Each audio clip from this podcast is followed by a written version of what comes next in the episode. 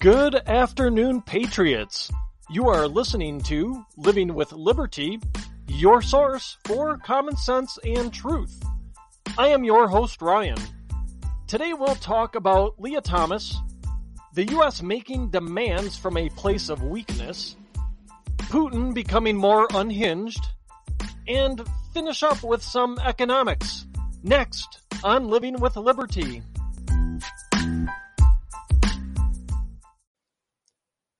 What does a world devoid of absolutes and truth get you? Lia Thomas, the University of Pennsylvania swimmer who has been smashing women's collegiate swimming records. That's what it gets you.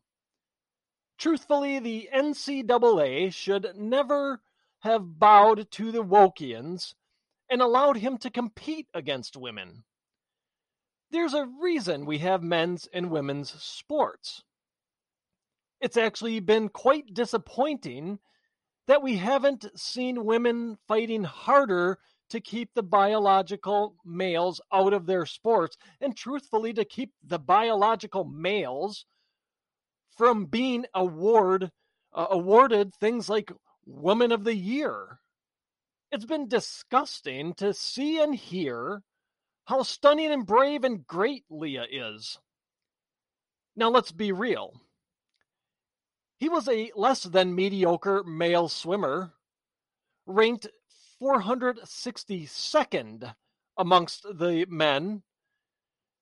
Lia Thomas is someone who underwent the required hormonal therapy in order to compete as a woman. And that hormonal therapy basically amounts to being as effective as a COVID therapeutic injection when it comes take, to taking away the advantage in strength and body type a male has over a female. And he did this just to compete as a woman swimmer, and now he is the number one woman swimmer in the collegiate pool, having just won the championships uh, last last week, I believe it was. And all along the way has been smashing and obliterating the records in women's swimming. This isn't stunning and brave, it's pathetic. It's pathetic that we've seen mediocre people, mediocre males in particular, I'm going to call out the males here. It's pathetic to see that instead of working harder or better at your craft, you just go and jump into a different pool, so to speak, where you can dominate. It's absolutely pathetic. Or better yet, just realize that I enjoy doing this. Maybe it's more of a hobby for me at this point. I'm never going to be an Olympic uh, competition swimmer. I'm not going to rise anywhere out of the 460s in terms of my collegiate ranking. Maybe I just do it as a hobby to get some exercise. Uh, instead of doing that, let's invade women's sports and, and, and just totally discount everything they've worked for from you know whenever suffrage and be beyond up until this point uh, let's just totally do that let's just throw truth and absolutes out the window. And I feel like a, I'm call me Shania Twain because I feel like a woman. I am going to take this hormonal therapy and I'm going to jump into women's swimming, or I'm going to jump into Biden's administration as the first woman to do whatever. Uh, pathetic.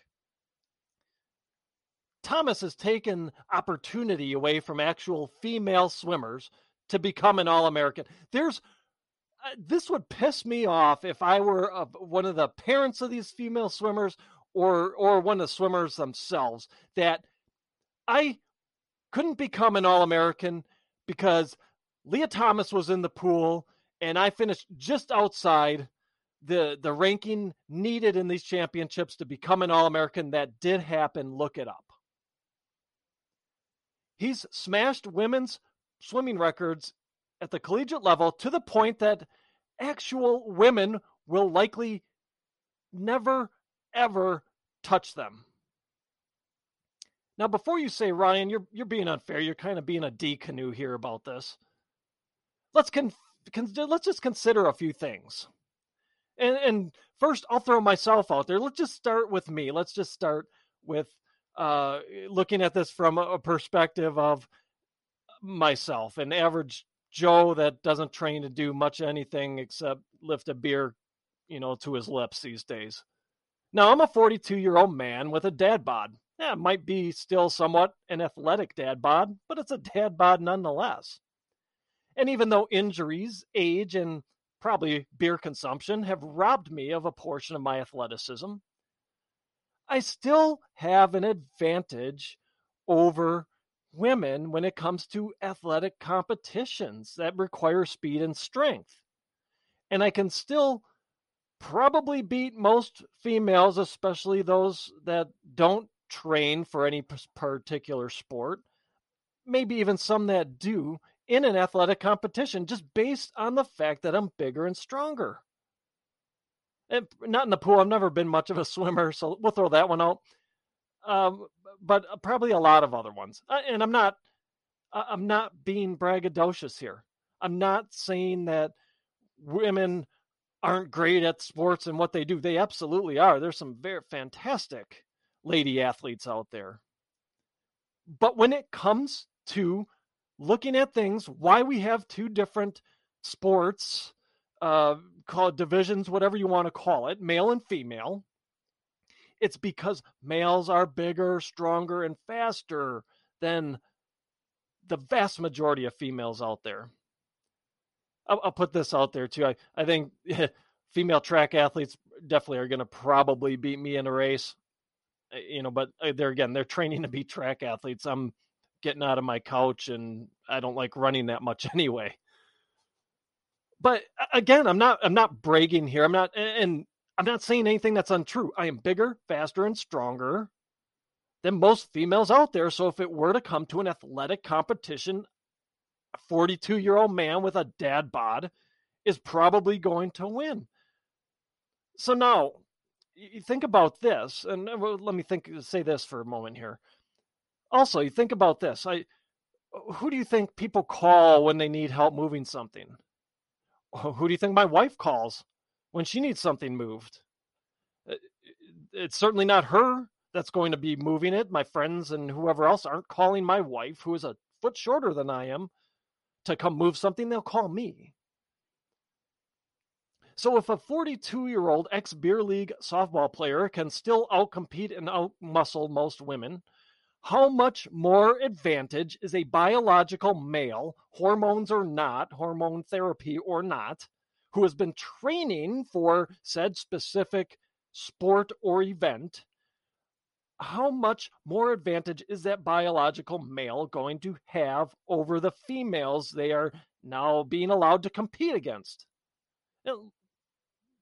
Let's think about this for a second, too.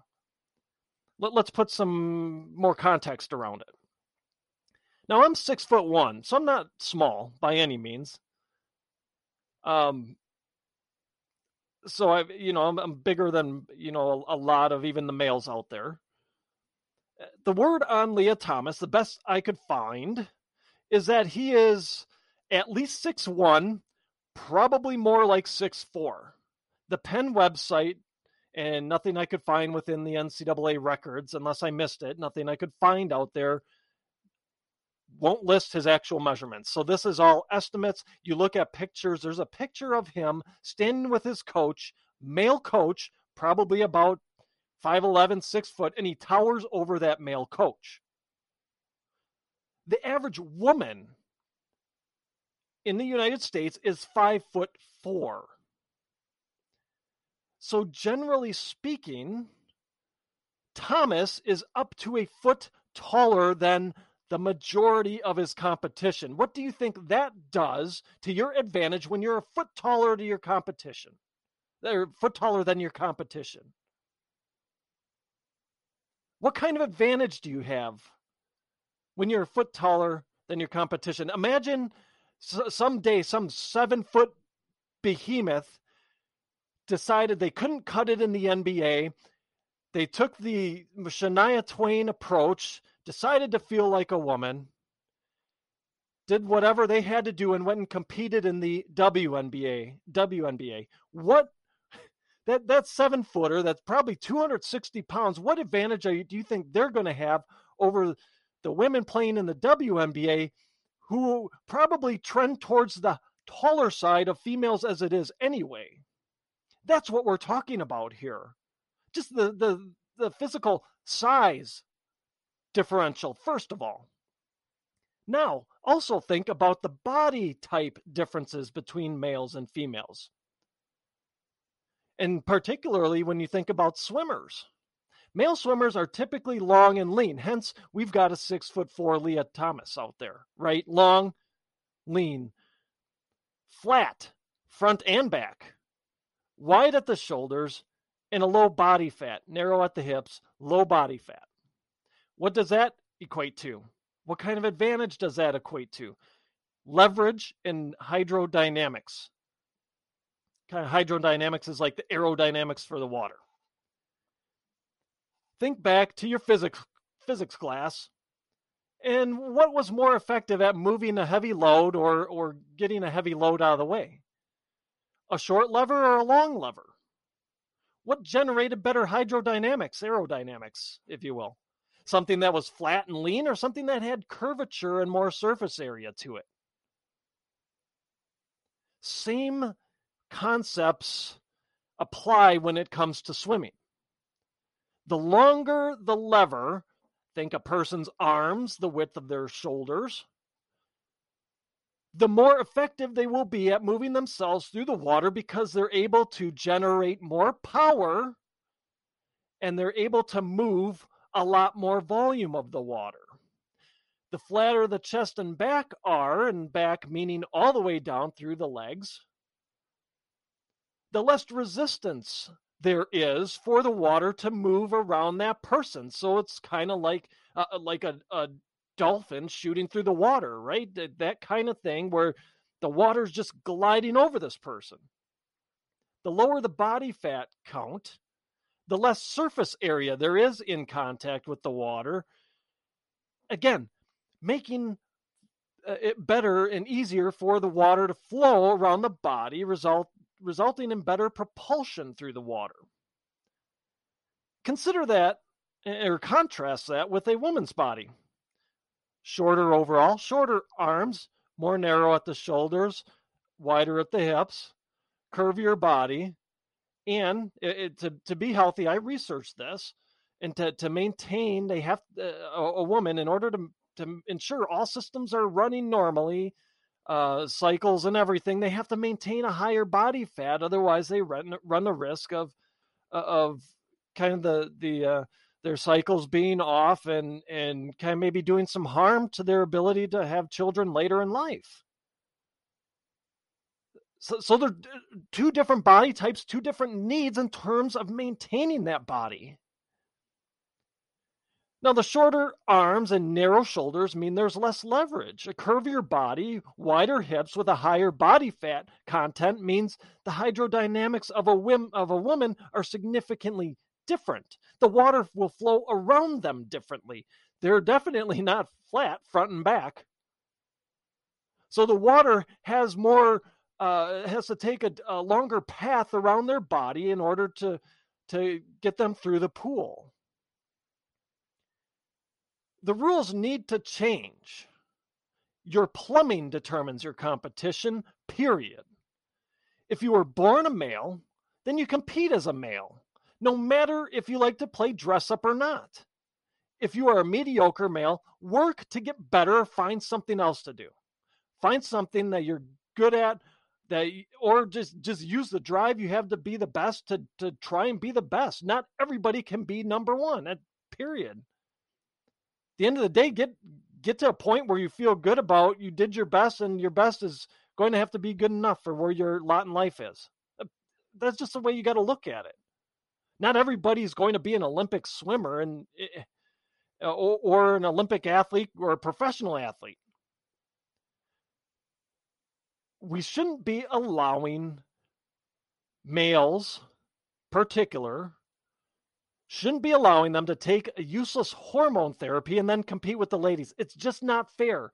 The the there's still a huge advantage in body type, muscle mass, size, everything. We were created male and female for a reason. We both have, we each have our own purpose in God's design.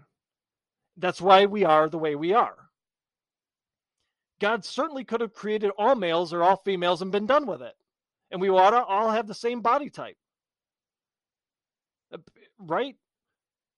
But we we have our specific purposes and and we have to have the competition to keep it fair. You know, and the most interesting thing about this is the the groups celebrating this, and I'll get to more of this in a minute too. But the groups selling celebrating this are the ones that scream the loudest about stuff not being fair. Yet they they go and celebrate eh, the Lia Thomases of the world and say how stunning, brave, and great they are. Uh, these people aren't. Uh, these people aren't serious. It just another thing that just irks me is the hypocrisy of it all. Okay, so more, uh, more. We've got some more here. We're sticking with the men larping as women topic. Now, apparently, Rachel Levine has been named Woman of the Year by USA Today. So, what do we have here? Another mediocre man who goes the stunning and brave route ends up being one of the Biden regime's checkbox hires, is still plumbed as a dude, yet wins Woman of the Year. So we have men winning women's competitions everywhere these days and there's still very few willing to call a spade a spade and say, "Oh, by the way, uh, it's our turn to call out that this isn't fair. This isn't right. This isn't truth. It's not absolute." There, there's I realize that being an abs, you know, I try not to be an absolutist. There's very few absolutes in this world. Male and female are one of those very few absolutes. There, there's no questioning it. You are what you are. You are what God created you to be. And it's disappointing that there's still very few seemingly willing to call a spade a spade and say, no, this is crap. Let's not stand for it. Even worse, the ones who cry the most about the white male patriarchy of this country are going around celebrating these wins by, now wait for it, white males. I'll guarantee you it's all fun and games for these people until it's their daughter that gets beat out for a sports scholarship by Roberta, who used to go by Robert. Then their tune will change. A lot of times, what drives change, and unfortunately, what needs to happen to drive change sometimes is someone's got to be affected by it or enough people got to be affected by it that's what we're seeing now within our country enough people are infect, uh, affected by things like inflation and high gas prices and just bad overall policy that you have people of all stripes clamoring for change and realizing what a horrible administration and government we truly have. That's what needs to uh, unfortunately that may be what needs to happen here is we have so many it's not right but we'll have so many top female athletes getting beat out for sports scholarships to university of their choice because Roberta who used to be Robert decided there's my ticket to free college education. Or their parents say though and their parents just enable it so oh you're oh yeah you're pretty yeah as a as a dude you suck at sports but hey go yeah get you know change your name. Go go be roberta. Go and uh, uh, compete against the the the girls and the women. We'll need a i i hope it doesn't come to that but i feel like it will that we'll need a, a, a critical mass of of this happening before things change. Because now it's their kid that's getting affected and you know what? All this crap is why the left is not a serious set of people. It's the hypocrisy. It's the, oh, we're white male patriarchy. We got to dismantle the white male patriarchy. Yet, oh, we've got white males women winning females competitions. So everything's okay then because they're stunning and brave. What a load of garbage. Absolute crap. They tell us to follow the science and then celebrate men dominating women's sports and women's awards they totally ignore the biological differences, which is actual science. Biology is science. Let's just ignore the scientific differences in males and females. You know, the, the actual things you can see, touch, and, and, and look at that's right in front of you, not just some made up political nonsense. You may ask yourself then too, when when does this all stop? When does all this nonsense stop? It stops when society starts to not accept this denigration of women, kind of what I was getting to before. It probably is going to have to affect a critical mass of people. It stops when we decide we are not going to play the left's pronoun Russian roulette and start calling a spade a spade. It stops when we stop giving an inch under the perception of being considerate or because we back away because someone on the left with their nose in a snit that sits on the fringe says we're being homophobic or misogynistic or whatever else they want to call us. That's when this stops, is when we stop caring what these morons think of us. A while back, I did an episode on the decline of our civilization one of the symptoms of a civilization in decline was the denigration of women. Now look around. We certainly are, and I said it then and I'm saying it now, we certainly are a civilization in decline. We have out of control violence everywhere, especially when you look at our big cities. That was one of the, the, the factors. Facts are ignored, propaganda reigns. That was one of the factors and women are being denigrated. Another one of the factors. Now, you could argue that women have been denigrated for years thanks to the hip hop culture. I don't disagree. But allowing men to compete in women's sports, naming a man as Woman of the Year, coupled with the referring to women as eh, eh, in just what the lowest of low terms, just taking away their identity, period, and just calling them birthing people or bleeders is the ultimate slap in the face. It's the ultimate denigration of women that you're that that they're being reduced down to what part of their uh, function is in God's design, and that is being the ones that carry our children and birthing our children. That's the ultimate denigration of somebody when you reduce them down to what their core function is. Uh, unbelievable. It doesn't take into account anything else other than you're just a birthing person or a bleeder.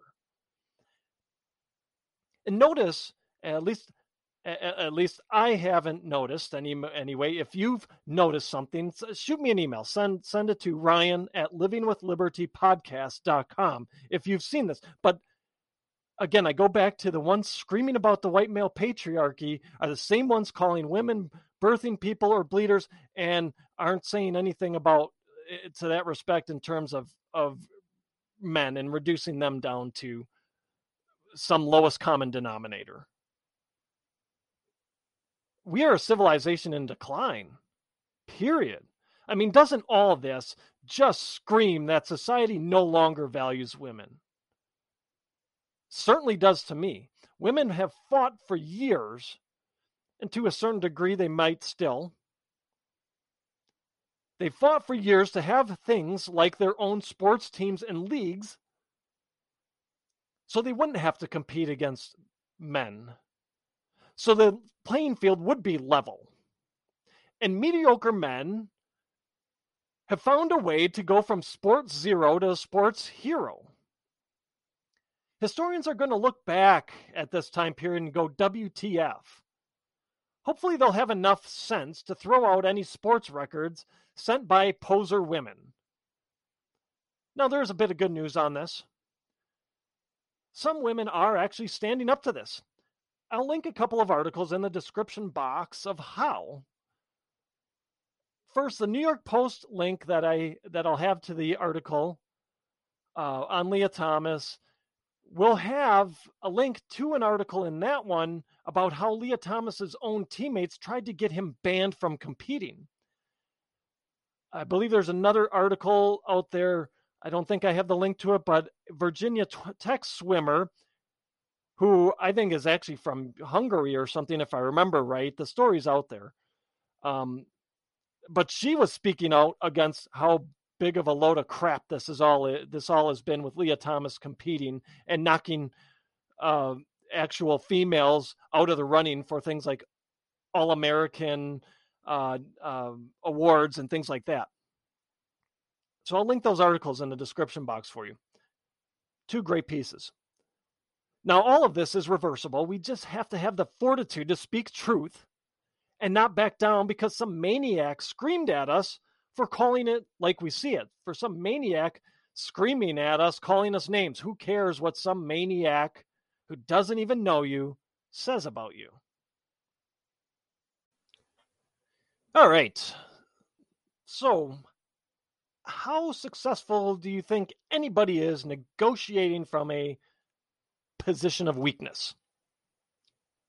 I don't think the Biden regime understands how negotiations work typically, if you are going to make demands, you are in a position of strength to do so. You have something of value that you know is of value that other people, other entities want. But since we live in a fantasy land where our resident in chief thinks he has more power than he actually does, his lackeys try to dictate the dictate the terms of trade to other countries. Now, the latest one being Venezuela. You may have seen this story. You, you all know I'm out campaigning. Some of these I, I don't, I don't get to uh, since I've been doing my show regularly. You may have seen this, but if if you follow me on social media, you, you have. I think I posted this one out there. But so the latest one is Venezuela. I have a Reuters story I'll link in the description box about how the Biden regime thought they could go and dictate terms of trade for oil to the Venezuelan government. Instead of opening our drilling back up, instead of issuing permits uh, for land that has actual oil, actual productive potential beneath it, this incompetent uh, administration continues to try and get other countries to sell us oil. Saudi Arabia told us to go pound sand. I'm assuming Venezuela is going to do the same. I have a thought here on what is actually going on with this whole charade. But first, I want to dig into the demands made by our, our, our officials to Venezuela.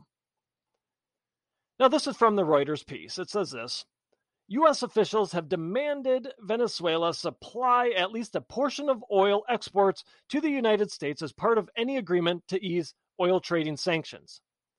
So that's pretty sweet. We just go to Venezuela like a petulant two year old who wants that candy bar. And we do it with no leverage and say, give me that oil if you want your sanctions removed we have no leverage whatsoever to say Venezuela, you are going to have to ship a portion of your oil here if you want those sanctions to go away. We have no leverage to do that whatsoever. Venezuela knows we've turned off our flow of oil. Venezuela knows we've banned Russian oil. If anybody here has the leverage, it's Venezuela. Venezuela should be saying, and I'm sure they are, that if you want our oil, you're going to have to remove our sanctions. Uh, that how stupid are the people running our country? Venezuela knows that we have gone from being energy independent to the poor beggar on the street corner for oil. Venezuela knows the American population isn't happy with our gas prices and that we are demanding something be done about it. And the thing is, is we can do something about it ourselves. We don't need to go with our hand out to other countries or go demanding of other countries that they give us some oil. Venezuela is in the position to dictate terms, not us, and I would expect that they have done so or are doing so already. Just, what an absolute clown show. All right, uh, anyway, now for my take. I don't really think this is a good faith effort to try and increase oil supply. This is an effort to make it seem like our government is trying to do something to bring gas uh, prices down. They want to make it seem like they are willing to do something, but there's just no co- cooperation from Venezuela. So they can go and they can continue then to push their disastrous green agenda. They can say, oh, well, we can't get any oil, so you know, put up more windmills, get that $80,000 Tesla, put solar panels up on your house. We, we can't get any more oil or gas, and we're not p- going to pump anymore. The Biden regime has no intention of increasing our oil supply. If they did, if they did, new permits would be issued for land that actually has oil under it, that actually has the the potential for productive wells and, and wells that are productive for decades under it. No oil company is going to go and and put a well up somewhere where they're only going to extract oil for a year. The, the costs are too much. The investment's too much to do that. There's not enough time to spread that investment over. But eh, we've got economic buffoons running the show. So we could Uh, if they wanted, if this regime wanted to increase our oil supply and lower our prices, they'd start issuing permits for productive wells immediately, and they would put the Keystone pipeline back in the works for completion. But no, no, uh, they're going to double and triple down. They're going to give the illusion that they're doing something, and then they're going to keep pushing under the fear of climate change, which is a the a hoax. I think more and more people are waking up to that, but they're going to continue to to to try and justify it through that as well. To push the green agenda here. Eh, this beggar on the street corner approach is just a, a show. It makes it seem like they're making an attempt to get more oil into our our refineries into our market, into the world market, so gas prices go down. And it's just so the overlords, this whole dog and pony show is so the overlords can tell us, peasants, to replace our vehicles with Teslas. All right. On to Vladimir Putin. He's seemingly becoming more and more unhinged as the war with Ukraine drags on. Now, he gave a speech last week that sounded very Stalin esque. And, and, that's not any surprise. It's no secret that Putin idolizes Stalin and has done everything in his power to restore the image and, and, um, and the, uh, just the prestige of Stalin in Russia. So it's not surprising that he gave a speech that conjured up images of authoritarian Russia under Stalin. Putin is, after all, an authoritarian himself.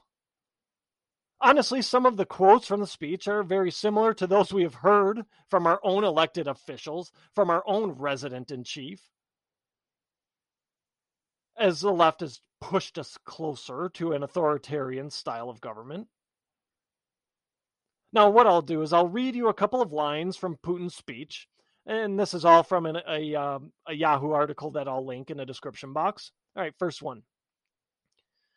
Putin said true Russians would always be able to distinguish true patriots from scum and traitors, presumably a reference to Russians who have protested his invasion of Ukraine in Moscow and St. Petersburg. Thousands with the means to do so have left Russia, which is facing widespread cultural and economic isolation. Now, All this sounds very, very familiar, doesn't it? Belittling those who value freedom and liberty, belittling those who value the autonomy of sovereign nations. And we've got people with means moving out of places that are heavy-handed, places that they the that they help contribute to the heavy-handedness. This is all part of the propaganda war Putin is waging. Every American should be able to see this clearly as we have been getting beaten over the head with it for six years from our own media and government officials. You don't agree with us, so you are scum and a traitor to our country. That equates out to our government uh, elected officials calling us racist and homophobes and raging white people because we won't go along with their ridiculous ideology that is grounded in nothing else but fantasy and feelings. Feelings don't equal logic and truth. Feelings are valid, but they don't, at the end of the day, because I feel something doesn't make it true. A couple of other notes on the Putin speech here. Uh, again, from the piece. In his unsettling remarks, Putin lashed out at national traitors he blamed for undermining the war he launched against Ukraine. Again, sounds familiar, right? What happens when your distorted world uh, worldview and your plans uh, created through that distorted worldview go awry? What what what happens when you when you when that happens? And all of it mostly due to your own incompetence and ineptitude. Well, why you blame other people, of course. It's not Putin's fault, it's the national traitors in Russia. They're the ones that are underma- undermining our war in Ukraine. Yeah, never mind that our, our army is and our, our military is so unprepared. Never mind that we lied to them as they uh, we sent them into Ukraine. Never mind that the Ukrainians are uh, fighting back like nobody's business to maintain their sovereignty and their country and their their culture. Never mind that we didn't take any of that into account. We just saw that we wanted to get the band back together. Sounded good. Get the Soviet Union back together. So let's just go and invade uh, another country here. Yeah.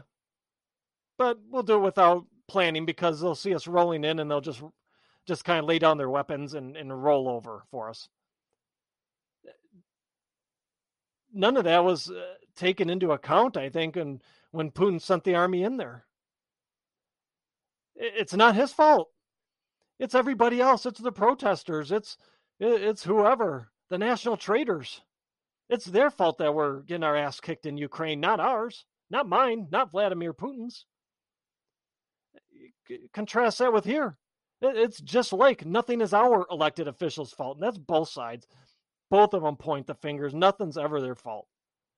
No, it's it's climate change. It's it's the unjabbed. It's it's it's a pandemic of the unvaccinated. Or it's the white supremacists. Not our fault though.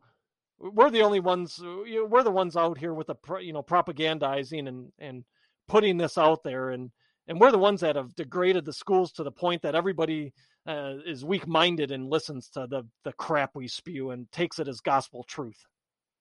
Not our fault though, not the politicians' fault. Now all this is just a hallmark of an authoritarian official and an authoritarian regime. Nothing is ever their fault. It's everyone else's fault. We we're possibly we're the elite, we're the experts. We know what we're doing it's someone else's fault because our ideas that you know were baked up based on some narrow distorted worldview of what we think could happen because we don't actually talk to anybody outside of our our little circles we run in uh, it can't possibly be our fault. No I, i'll say this too i am truly concerned for the russian people because of these remarks.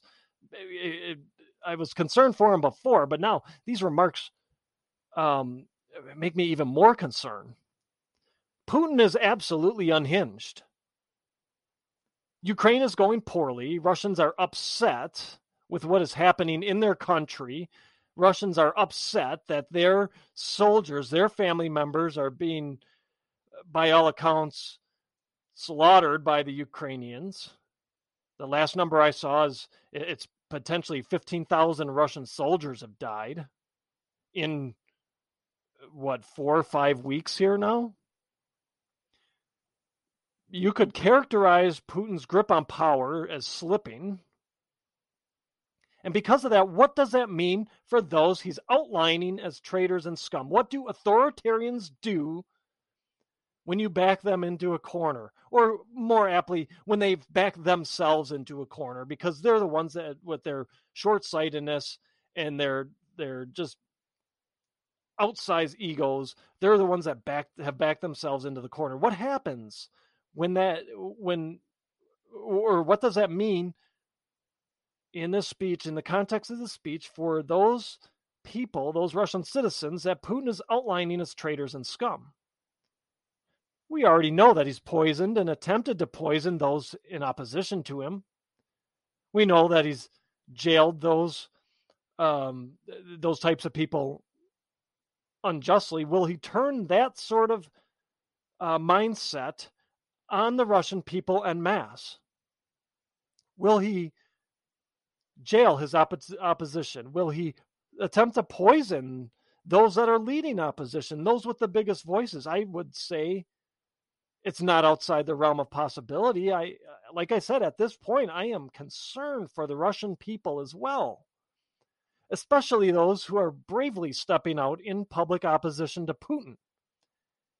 He is hell bent on returning Russia to its Stalin days. And it's becoming more and more likely he will use whatever tactics he needs to use to get that done. And now, my la- the last ad I have on this and of course, the writer of the article was able to get Biden to put down his butterscotch pudding long enough to make a statement, a statement that uh, we all will see as the usual hypocrisy. Now, Biden's statement went like this. So, from the article, it said this President Biden said on Wednesday that Putin is a war criminal and the rhetoric the Russian leader used was strikingly similar to the language that authoritarians have deployed to demonize, persecute, and kill ethnic minorities and political opposition groups. Well, nothing like calling the pot, or nothing like the pot calling the kettle black here, eh, Joe? Biden should have said the language Putin used was strikingly similar to language that has been used here in the regime's attempt to coerce the population into compliance with a march toward their utopia that is devoid of truth and absolutes and is run by authoritarian experts, in quotes. Biden once again proves that he's not a serious person. All right, we'll finish up today with a little economics news. Um, and maybe more of a little economics lesson, let's call it. All right, modern monetary theory, or MMT. Now, for those of you not familiar, in a nutshell, MMT states that if you need the money as a government, just go ahead and print it. Just print it. The consequences of doing so are immaterial. Uh, we know everything. everything has a consequence. And consequence doesn't have to be bad. There's good consequences too. I think consequence gets a, a, negative connotation at times. As a parent, you certainly use consequences uh, in a negative connotation but it doesn't have to be a negative connotation. You could have a good consequence as well. Like I help somebody. Uh, the consequence is is their day is brighter and I feel better about myself. Now, though, getting back to this, what what are the consequences of just printing money and and and thinking that well anything that comes from printing a bunch of money it doesn't matter it's immaterial. Well, what's the problem with this thinking? Well, for starters, there is no consideration to the consequence of printing a bunch of money, period. It's right there in a statement, right? It's, well, we'll print a bunch of money and whatever happens from printing a bunch of money doesn't matter. So, what happens when you have extra cash, extra money supply out there, eh, especially especially when it's in the hands of a governmental body that has no regard for how the money is spent? Well, demand goes up uh, demand goes up, whether you distribute that money out to the citizens like they did with all these COVID bloated COVID pork bills. It does so when the government prints a bunch of money for themselves. Demand goes up. You have to spend that money somewhere. People want to spend that money somewhere. Now, on its face, this sounds good, right? Let's print a bunch of money, increase demand. But the question that doesn't get answered is how will that demand be satisfied? Companies plan for and size their business operations based on uh, consideration of how the markets will play out as they they currently are a, a free market right? That's how companies plan for their business needs their operational needs. They don't take into account that the government will pump in a bunch of money that's going to drive demand through the roof over and above what we've sized our manufacturing plants to do, or over and above what we've sized from a service standpoint a hotel to hold in, in terms of occupancy. Once you overinflate the money supply into the market, that causes demand to rise over and above the productive capacity of the market, leading to what we have seen over the past couple years now with supply shortages, supply chain issues, and now massive inflation. It it leaves no room, no margin whatsoever when you inflate uh, artificially inflate demand like this by increasing the money supply for anything to go wrong in the supply chain. Now, another tenant of MMT is the fact that governments will, with fiat currency will not go bankrupt unless they choose to do so. They can just print money to cover their debts. Now, like everything that's cooked up in the uh, by the residents of these ivory towers with no actual practical experience or application of these theories they cook up in their ivory towers. It sounds pretty good, right? At least it did to them. Well, let's just print money. Let's just hand out money. And, oh, you know what? If governments with fiat currency have a bunch of debt, uh, no matter, they're not going to go bankrupt unless they say we're going to go bankrupt. Under this theory, our debt is actually nothing because we could just print up a bunch of cash tomorrow, should we have choose to do, and pay all of our debts, and our national debt problem is solved. So there you go. Let's print up $30 trillion. Done. No more national debt. And make no mistake, the US dollar is a fiat currency at this point. It became such after the gold standard was dropped. We have no limiters. We have nothing backing our money that that makes it uh, something that's a finite entity at this point. We have no limiters on how much money we can have in circulation at this point. So what's the problem here? Well, it's this. Again, simple economics that the buffoons in our government, that uh, Janet Yellen, who's supposed to be an economist of some sort, doesn't seem to grasp. What happens to the value of something when it is very common or in plentiful supply? The value of it drops. The more there is of something, the less value it has to someone because they can get it whenever they want. Basic pricing laws, basic supply and demand laws. It applies to money. Uh, you can apply the same thinking as you might have with widgets to money. What happens when the supply of money is increased? The value of what we hold in cash goes down. So if our government were to print the $30 trillion it owes and pay off the debts, our economy would absolutely collapse. The sheer volume of dollars out there at that point would render the value of the US dollar almost nil. It would have no value. There would not be enough resources to absorb that kind of influx of US dollars into the economy, into the world economy. I'm not just talking the, the United States economy, I'm talking the world of economy. Money, like widgets, is a finite resource. The only difference between the two is money can be created at the snap of your fingers. We no longer have to send it to printing presses there, there's a, there's a, there could be a, a zero day lag in getting more money into the system. It takes no raw materials or labor to make money at this point in today's digital age.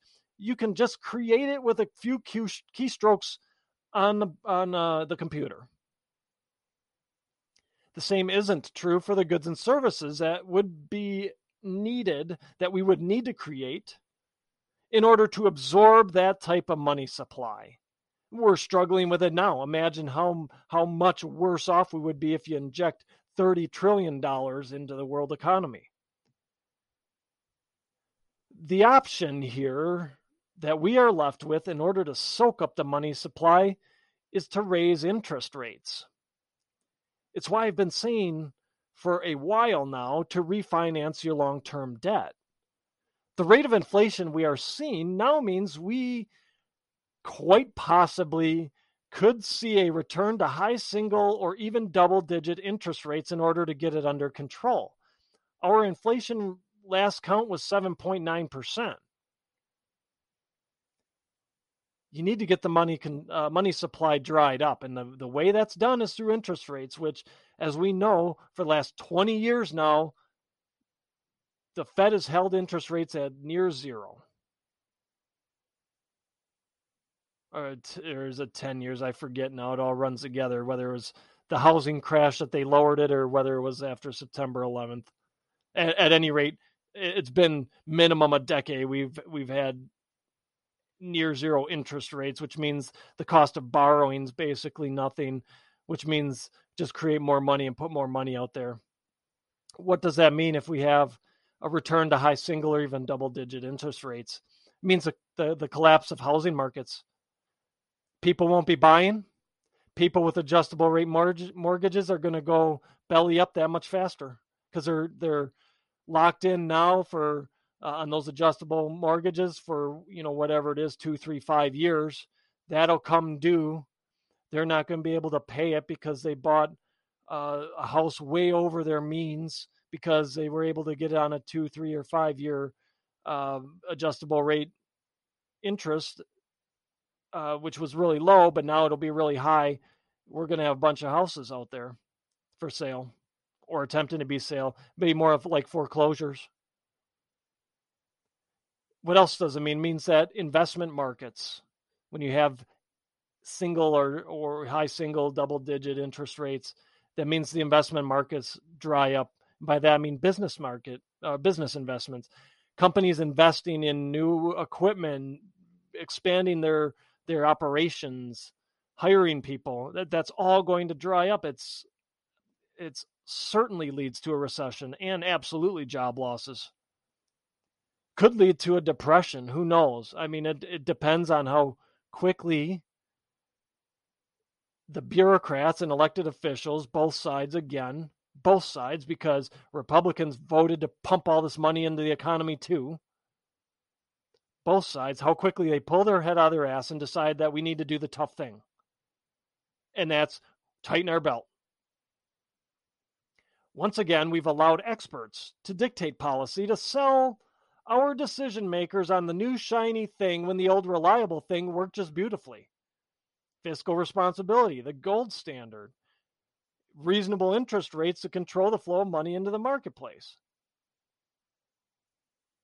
So we let we we let political expediency take precedence over truth and absolutes. I want to get reelected. This uh, just a, another case for term limits. I want to get reelected, so yeah, let's just spend a bunch of money we don't have because here peasants take this money and shut up. That's the attitude that's been and of course, as is par for the course, it's not the elites or the ivory tower types who will be affected by these bad decisions. It's you and I, the working class.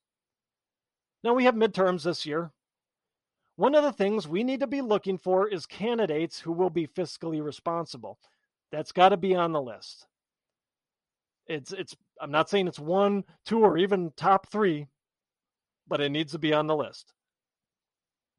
If a candidate does not have a satisfactory plan, especially if a candidate does not have any plan on how to get inflation under control, on how to get spending in control, they need to be discounted as a candidate, period. Don't even, if they're in a primary, don't even vote them through the primary. We'll begin, at that point, what's the difference? You stick with the swamp creature, or you put someone else in that's got the same swamp creature attitude. You know, certainly, I think this has to be a top five issue. We, we need to be fiscally responsible. We need to have inflation under control. Inflation is a tax on the poor. Period. It affects them a lot more than those that are more well off. It shrinks their available income much more than those who are more well off. Now, it's not going to be a politically popular message as far as the solutions go, but we need to be willing to endure tough times to get our fiscal house in order. A candidate willing to be candid and upfront with that message is the one that deserves our vote. The damage is already done. We need to elect people who will realize what caused the damage and be willing to fix it, no matter how politically unpopular it will be. Friends, that's my show for today. Thank you for listening. Please check out my website, livingwithlibertypodcast.com. There you'll find links to my past shows, my original articles, as well as other resources to help arm you with knowledge in fighting off the prevailing narratives of the day. While on my website, shop my store, Living with Liberty Outfitters. Lastly, I'd be so grateful if you shared, subscribed, and left a positive review of the show should your listening platform allow. Subscribing helps us move up the charts and helps more people find the truth.